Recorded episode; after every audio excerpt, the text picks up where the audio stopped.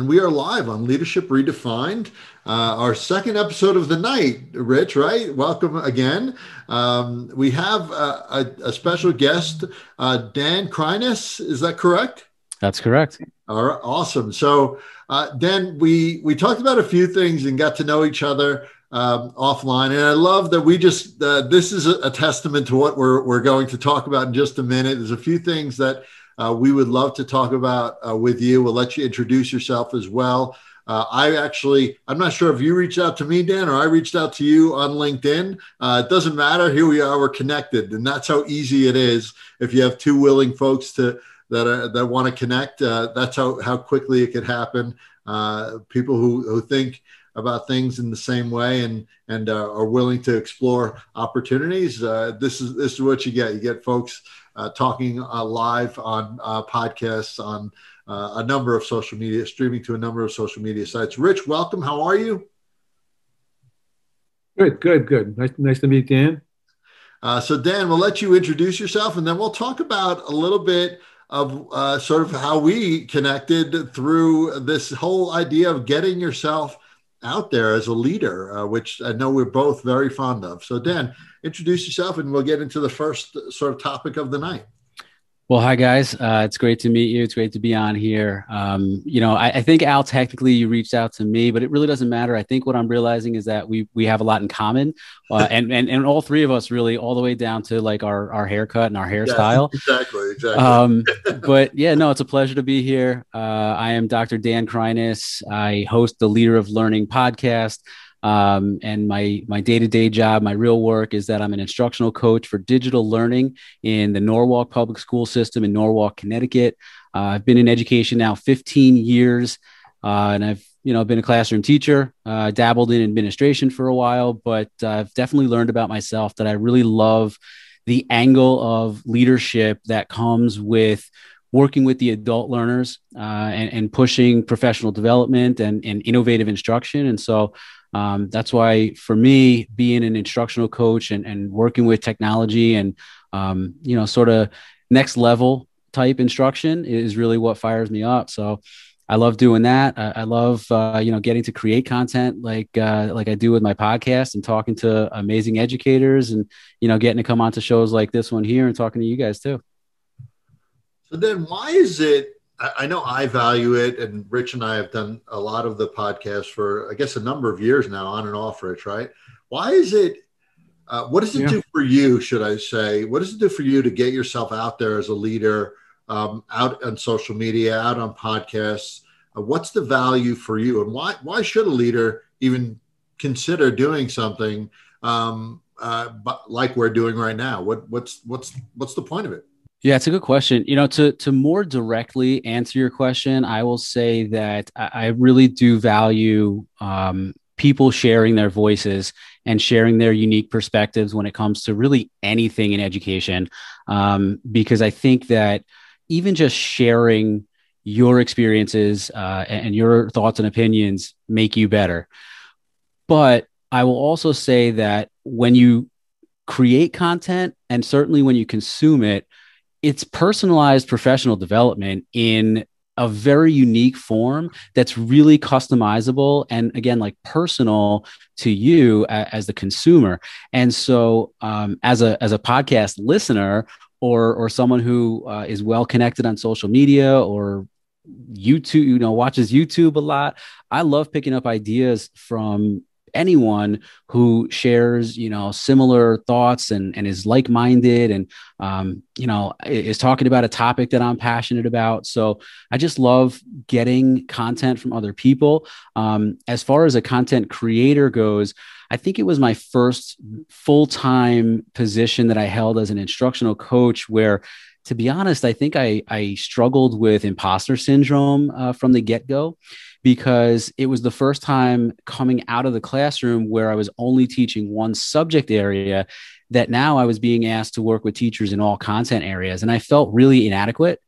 And getting connected and then creating content and getting to talk to amazing educators across the country and across the world allowed me to pick up on so many different ideas that I was able to bring with me to my work, but also it allowed me to start to get the opportunities that I didn't even know I was looking for, to be able to impact and affect change across education, not just in my own school or district, but really outside, you know, whether it's across the state, across the country. Um, and, and that's been really, really awesome as well, to have my podcast picked up by as many listeners as it does, uh, to get to speak and present elsewhere. I just really advocate for educators getting out there and, and uh, you know, sharing their voice and sharing their thoughts and ideas as often as they possibly can.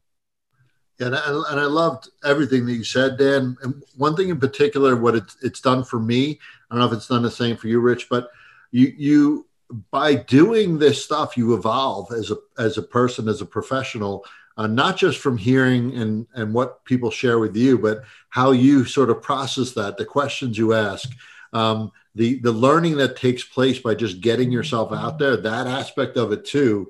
Just putting yourself out there is a big step in personal growth for myself, at least growing up a real shy kid. Um, that's a big piece of it, but you do, like in my mind, I, I evolve, I grow a lot, just hearing from what others do, their perspectives, their outlook on things, uh, what is possible. Uh, all of those things are, are inspiring as I go through these things and as we do these things and, and get ourselves out there. Um, so loved, loved all of what you said. Rich, thoughts, comments, and then we'll get on to, we have a couple other things that we'd love to talk about with Dan as well. Yeah. Wow. I could, I could, I could just monopolize this whole time with, with questions and, and, and points, and I'll try to be brief, and Al knows he may have to, you know, reel me in now and then. And I go back, and I'm going to go back again before anybody was born. These, you know, these late, these, these things with late night talk radio. I'm talking about when I was a you know, young teenager, high school guy. I would lay awake nights listening to A M radio and listen to talk shows, political talk shows mostly in those days. And somebody named Long John Neville talked about, you know, flying saucers in your backyard kind of thing. Uh, and we're just chatting, talking. You can listen to people, and you can you can get hear things you wouldn't ordinarily hear. And then I remember, I guess I, I'm not sure what, when the iPod came out. I don't say fifteen years ago. Somewhere around know, mid mid to late nineties, maybe. Somewhere in there, somebody, somebody gave me my one of my kids gave me one, and her husband said, "said You know this, uh, you're going to put music on." I said, "Well, I'm into music, but I don't know what I'm going to do with this." And he said, "Well, you know, there's podcasts." I said, "Oh wow, I didn't think I don't think I knew that." So uh, I'm a Disney junkie too. Uh, I probably have a doctorate in Disney podcasts. I mean, I can tell you anything you want to know about which bathroom to use in any corner of, of any of Disney World, right? As we speak, we're having listened to a zillion Disney podcasts. But then you think you think about the array of and the availability of podcasts in general. Staggering. I don't know the latest number, but it's a staggering number that goes back to your point that you made a couple of minutes ago about uh, personalized professional development. Ain't that the truth? Now, in our case, in our, our three mutual cases, we're talking about ed, ed leadership and, and and and content and innovation. But, you know, it's almost, it's almost as if you went into an old-fashioned bookstore and just strolled through uh, a magazine where I can pick a magazine up about weightlifting, a magazine about hot rods, about whatever, whatever, whatever, because it's it's all there in, in podcasts. But in addition to that, to come back to what you were offering, Dan, especially was, you know, the sense of creating a community among folks to um, – I don't like the word share, but it's the first word I can think of. Share, exchange, adapt, uh, embed other people's ideas into uh, what you do, and it's it's it's uh, astounding to me. It's it's I don't think we've even tapped it all. Now, educational leadership, educational podcasts. I'm sure Dan, you and maybe Al would know a lot more about how many ed podcasts there are out there, or ed leadership podcasts. Uh, but you're right; these are it's it's a matter of Uh, that personalized professional development, and to be really nerdy with you, and then I'll stop talking, is if you think about Senge, Peter Senge, and systems disciplines in learning organizations, you know, one of the one of the five pieces of that, one of the five disciplines is is uh, personal mastery, and, you know, where if someone recognizes what they want to know more about or need to know more about, and then they uh, pursue it with the help of the organization. And that's, you know, that's what podcasting can do in terms of creating content in the hands of someone like yourself and someone like Al, who can uh, uh, moderate it, I'm not sure that's the right word, uh, to uh, facilitate it among people who want, want to hear about it. And then piggyback that back out to uh, community groups where people can exchange and evolve and develop it that much more. It's, it, it, the, this, the, the power of it is staggering. And I haven't, it's just a statement. I don't think I have a yeah. question, Dan. I, I know for me, I, I've, for, for some reason, you mentioned before, um, you know, radio shows. I've always been drawn to audio. As a matter of fact, in college, I studied broadcast journalism. Um, education wasn't necessarily my first career, although I didn't have very, I, I didn't have a very long career in it. I was a, uh, a radio producer. Um, so for whatever reason in college, I got really interested in it. And so when I w- was looking, like I said before, to kind of affect change across education outside of my own school. Um, and I, I like writing, don't get me wrong, but as I was working on my uh, doctorate, of course, I was doing a lot of it already. And for me, podcasting made a lot more sense to create content than blogging did.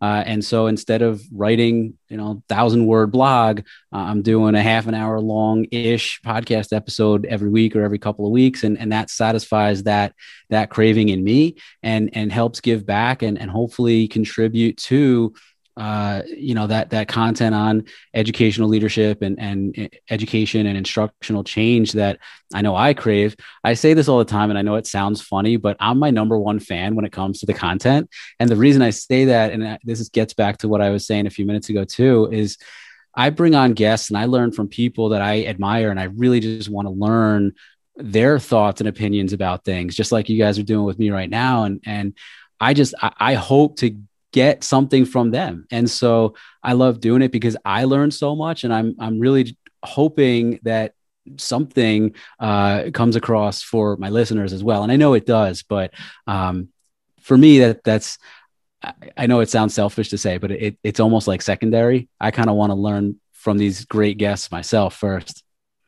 Yeah, and it's it's energizing too. I need, I mean, uh, it's it's late in the day he, in, on the East Coast, late in the day where I am in Colorado out here as well. But it is like speaking to others uh, in this space, I know energizes me as well as helps me grow and learn and, and evolve as a person. Um, so Dan, I, I want to get to some of the things that you did for your doctoral work, your role now, because you, you said something offline about Uh, feeling like everybody can be a leader, not just those in leadership pos- positions in education and beyond, right? Um, so I'd love you to hit one of those two aspects as we as we as we continue with this. By the way, uh, it says I just Googled it, October twenty-third, two thousand one, the first iPod. Um, so which is which is kind of, if you look at like that from a broader perspective, twenty years this year in October, which seems like a long time, but really it's not that long when you think about how much we have evolved from the original iPod. If you've, those of you out here that have never seen one, Google it. It's pretty archaic in nature to what it's evolved to now in just twenty years. I was just, I was just having a similar conversation. I have a ten year old son. Uh, like yesterday or the day before, we were talking about how far technology has come and that really around the time he was born, were were like smartphones were just being, yes. you know, like put out to the masses. And, and it's not, it hasn't been that long. And yeah, to think about how much has changed. Um, but uh, to answer your questions and uh, hit the topics that you mentioned. Yeah. So my, my dissertation and original research was in the areas of, actually, I, I married essentially two Uh, theories. One was transformational leadership theory, and the other was growth mindset, because I wanted to tap into what is it that transformational leaders do to inspire growth mindset in teachers.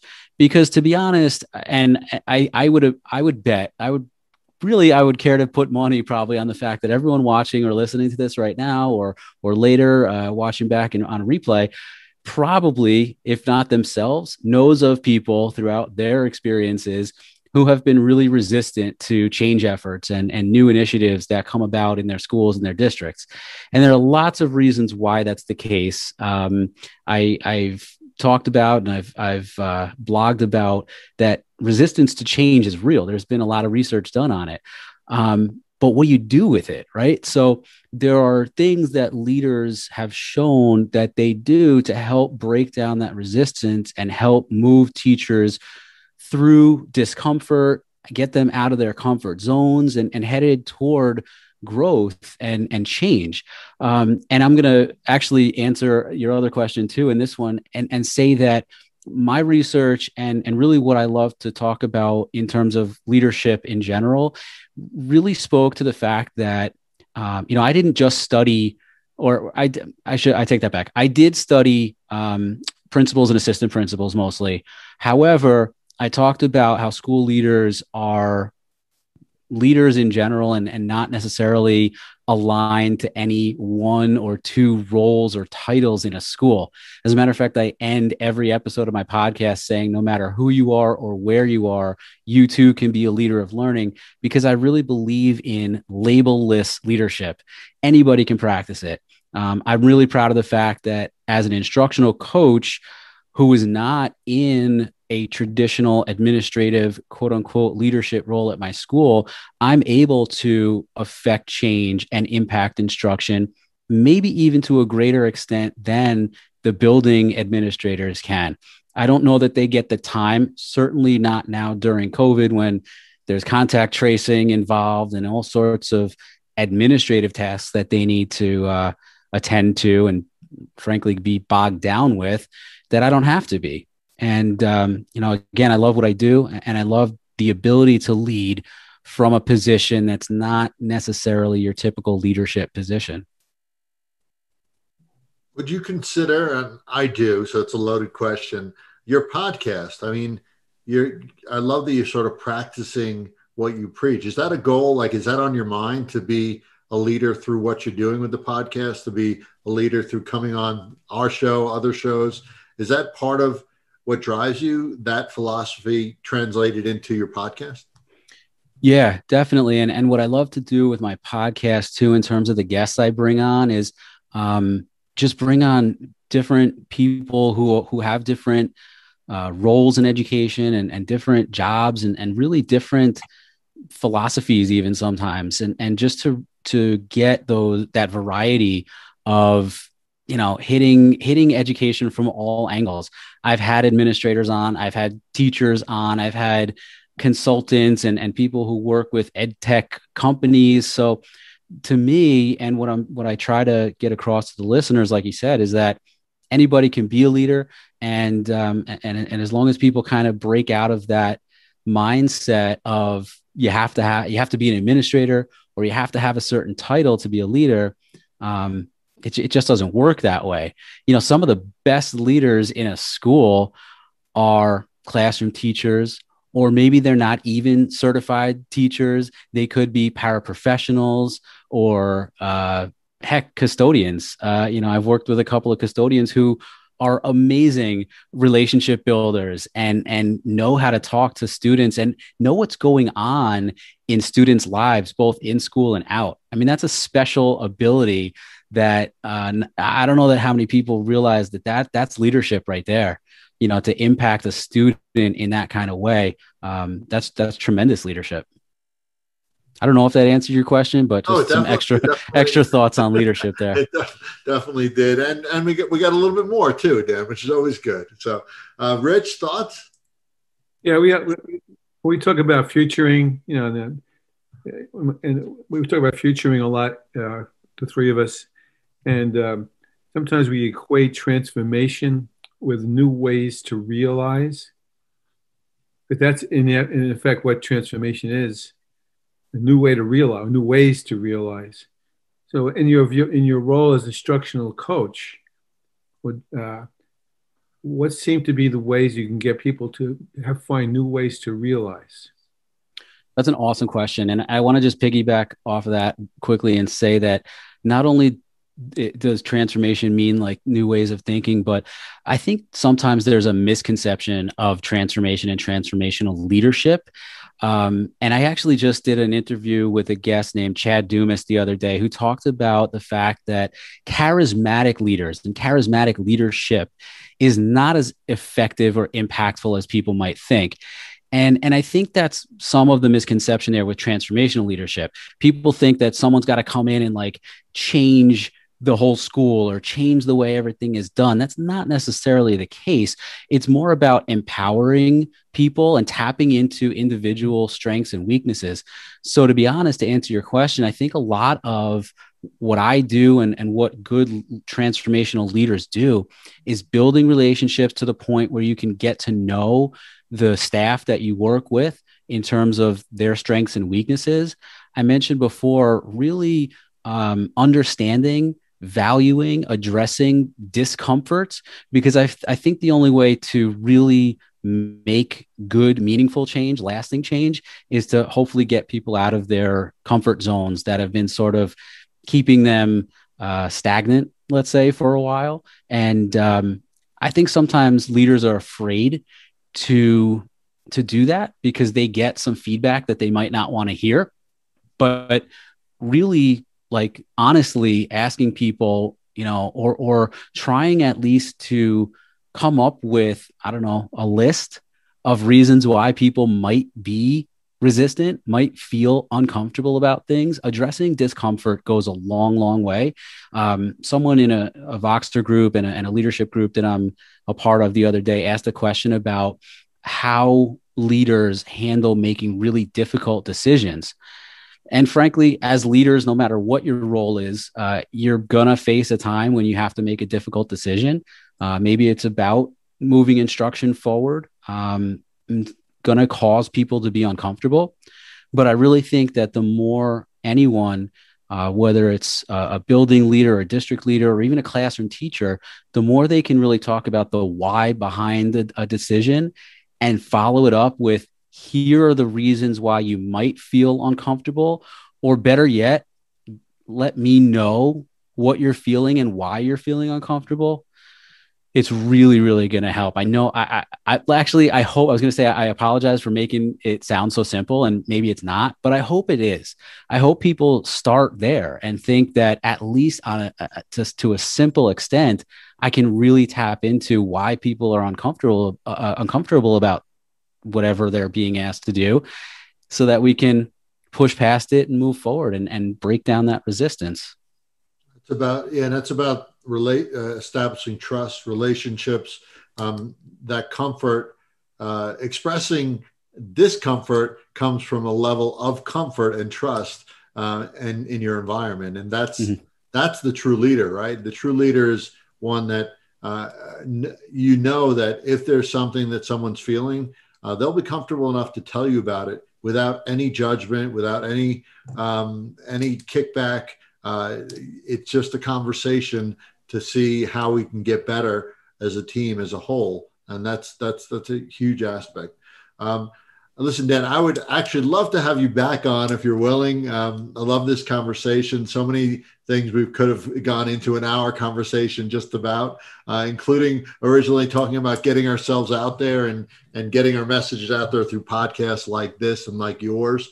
Uh, Rich, uh, final thoughts from you. Uh, and then, Dan, we'll give you the last, last say, of course. Uh, but really, we really appreciate having you on, and uh, love to have you on again, like I mentioned. Rich, any uh, closing thoughts from you? I just w- uh, wanted to say that I, I appreciate Dan's insights. Sounds like his research was uh, really solid, and, and uh, will, will and has already uh, gone a long way towards helping to transform or to give uh, teachers uh, new ways to realize. And, you know, change is such a flimsy thing. It's such a house of cards. And the more folks like us talk to each other, recognize all the uh, the kinds of cards you need to stack up to, in order for that that structure to hold itself in place, hold itself in place, not be held in place by us, uh, is is value. It's it's uh, doing taking taking a hit for the team. So uh, good luck to you. Uh, we hope to continue our conversations. Thank you. Again, thank you uh, so much, Dan. Let, let you have the last word. Um, and uh, again, thanks so much. Thank you, guys. I want to leave with this. I'll, I'll make it short and sweet if possible, um, to remember some of the things, uh, some of the themes that came out of my research and kind of touting this idea of, of helping people lead through change. Um, I have an acronym called SCOPE. Uh, S is for setting clear expectations. C is for comfort, right? Addressing discomfort and making people feel comfortable. O is providing opportunities for people to grow uh, and to learn more. Um, P is for a sense of purpose. People need to know what they as individuals can contribute to kind of the collective, the greater good, uh, the whole organization. And finally, the E is actually kind of E squared. It's really two things. One is empowerment and the other is enthusiasm, because really, frankly, a lot of times uh, it's not going to get done unless you have some enthusiasm, some passion for what you're doing. These are some of the ideas that will show up in the book that I've been contracted to, to write that stems from my research. I have no idea when it's going to be out or what it's called yet or anything, but I'm working on it. And, uh, you know, when it does, I'll definitely let you guys know.